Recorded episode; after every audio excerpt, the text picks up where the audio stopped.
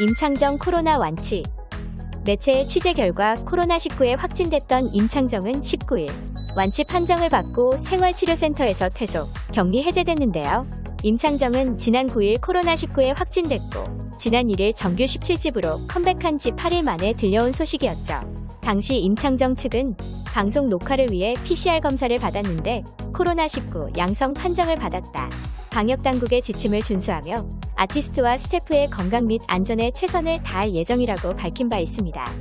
김건모 무혐의의 가세연 반응 서울중앙지검은 김건모의 성폭행 의혹에 대해 불기소 처분했다고 밝혔습니다. 검찰 관계자는 불기소 처분이 검찰시민위원회 의결을 거쳤다며 성범죄 고소 사건이라는 점을 고려해 불기소 이유는 공개하지 않는다고 설명했습니다. 이 판결은 지난 2019년 12월 수사가 시작된 지 1년 11개월여 만인데요. 경찰은 지난해 3월 김건모를 기소 의견으로 검찰에 송치했으나 검찰은 김건모의 혐의가 없다고 최종 판단한 것입니다.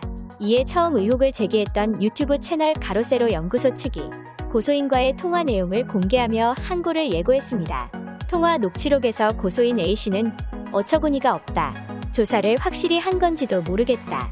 어떻게 이런 결과가 나왔는지도 모르겠다고 말하며 술집 여자든 그냥 여자든 또 여자가 남자한테 그런 행동을 해도 안 되는 거지 않느냐면서 행하면 안 되는 행동을 했기 때문에 몇 년 동안 정신적인 피해를 입었고 항상 힘들어하면서 살고 있는데 이런 결과는 좀 아닌 것 같다고 주장했습니다. 이에 강용석은 일단 무슨 이유로 불기소를 했는지 불기소 이유서를 받아본 뒤 대책을 강구할 것이라면서 힘내라 너무 실망하지 말라고 A씨를 위로했습니다. 이어 김세희는 우리가 항고에서 다시 이길 것이라고 외쳤습니다. 김선호 슬픈 열대 대본 리딩 참석 배우 김선호가 사생활 논란을 딛고 스크린 데뷔작 슬픈 열대 촬영에 돌입합니다. 김선호는 12월 3일로 예정된 슬픈 열대 첫 전체 대본 리딩 자리에 참석, 활동을 재개하는데요. 영화계에 따르면 이날 대본 리딩 현장에는 김선호를 비롯한 주요 출연진이 모두 참석하며 여주인공 물망에 올라 출연을 검토 중이던 배우 고아라도 고심 끝에 합류를 결정짓고 이날 함께한다고 전해졌습니다. 아는 형님, 최후의 발악? 한때 최고 시청률 6.6%를 기록하기도 했던 JTBC 최장수 예능 프로그램 아는 형님이 최근에는 1%대까지 하락해 충격을 안기고 있습니다.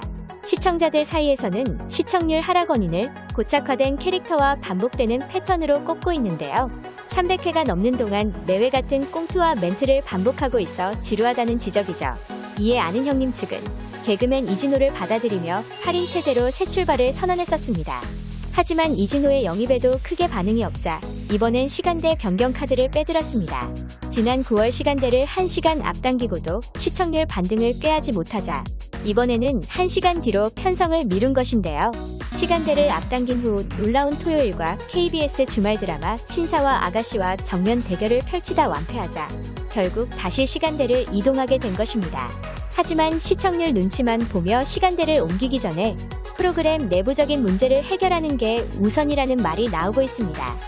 김종국 저격 헬스 유튜버 근황 그렉듀셋의 저격의 김종국은 WADA 기준 390일까지 도핑 검사를 진행했다며 혈액 검사 결과를 받기도 했습니다.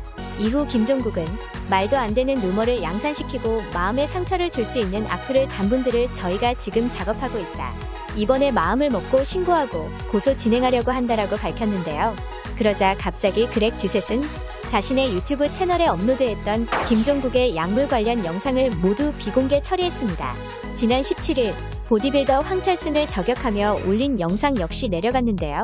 이에 대중들은 김종국 코인 좀 타보려다 참교육 제대로 당했네. 황철수는 지가 지입으로 인정했던데 나는 어차피 이렇게 될 줄 알고 있었다 등의 반응을 보였습니다.